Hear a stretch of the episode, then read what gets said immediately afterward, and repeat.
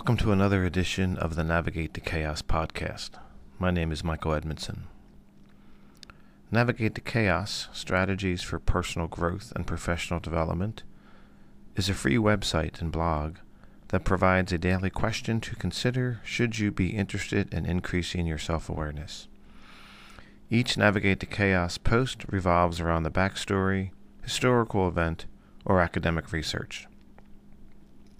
For more information, visit www.navigatethechaos.com.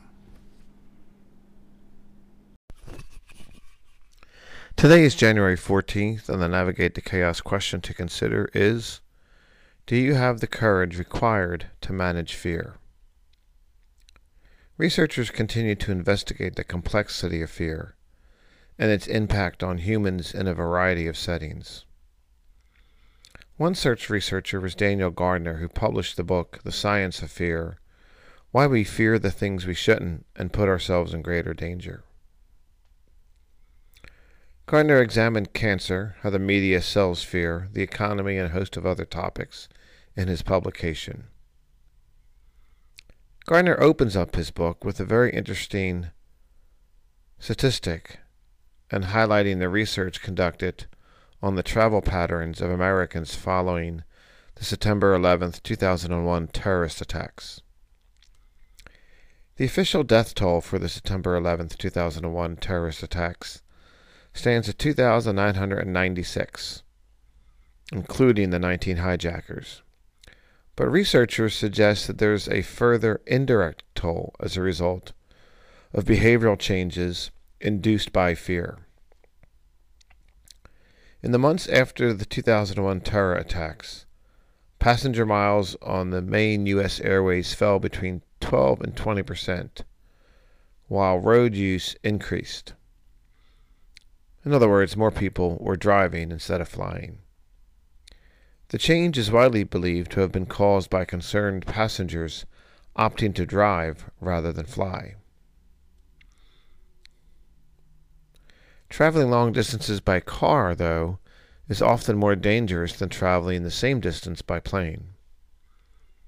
Measuring the exact effect is complex because there's no way of knowing for sure what the trends in road travel would have been had 9 11 not happened. Gardner included the work of Professor Gerd Gigerenzer, a German academic specializing in risk. Gigerenzer estimated that an extra 1,595 Americans died in car accidents in the year after the terrorist attacks. They were indirect victims of the tragedy. He used trends in road and air use to suggest that for a period of about 12 months, there was a temporary increase in road use before citizens again became more willing to fly at similar rates before the attacks. Gigerenzer ascribed the detail, the, the extra deaths, to people's poor understanding of danger. He said, quote, people jumped from the frying pan into the fire. End quote. In other words, people scare themselves to death. In a rush of panic, anxiety, and stress, people stopped taking the safer mode of transportation, airlines, and took the more dangerous method of driving.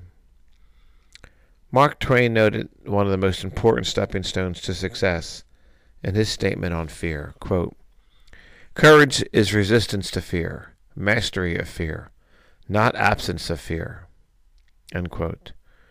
Rare is the successful person who has a life free of fear. As you go about your day, consider asking yourself, do you have the courage required to manage fear?